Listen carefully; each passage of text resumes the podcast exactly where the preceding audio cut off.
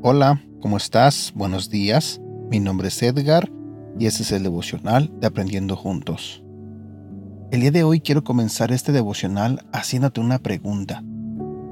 ¿Has tenido alguna vez miedo? Pero no hablo del miedo de, eh, del fantasma o el miedo a las cosas malignas. No, esta vez te pregunto si has tenido miedo en cuanto a lo que no sabes que va a suceder. Por ejemplo, digamos que estás aplicando a, para agarrar tu licencia y el día de hoy tienes tu prueba de manejo. Esa sensación que se siente del miedo a que no sabes qué va a pasar, y a muchos de nosotros no nos gusta, pero nos pasa. Por ejemplo, te voy a contar algo personal.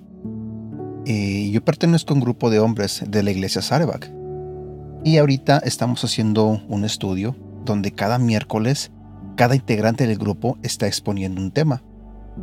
Cuando me iba a tocar a mí el tema que eh, tenía que exponer, tenía miedo, tenía nervios, porque no sabía si lo iba a hacer bien o lo iba a hacer mal. Tenía esa prueba por hacer, pero tenía ese sentimiento de miedo, de nervios.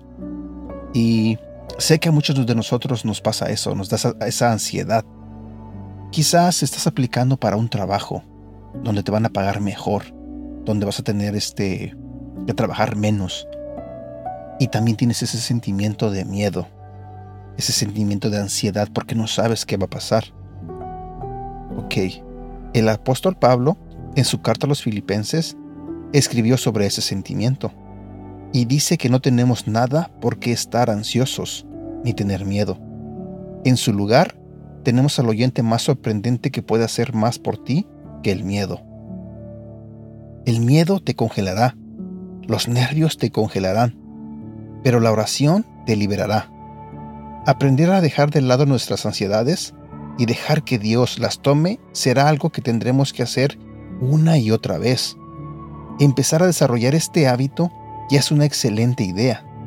Escribe el versículo de hoy y en lugar de la palabra nada, escribe tu miedo o sentimiento de ansiedad. Habla con un amigo o compañero de tu grupo en quien confíes sobre este miedo. Busca una canción de alabanza que te anime y libérate de la ansiedad en la oración. Versículo para recordar. Filipenses capítulo cuatro, versículo seis. No se preocupen por nada, más bien, oren y pídanle a Dios todo lo que necesiten y sean agradecidos. Espero que este devocional te haya gustado.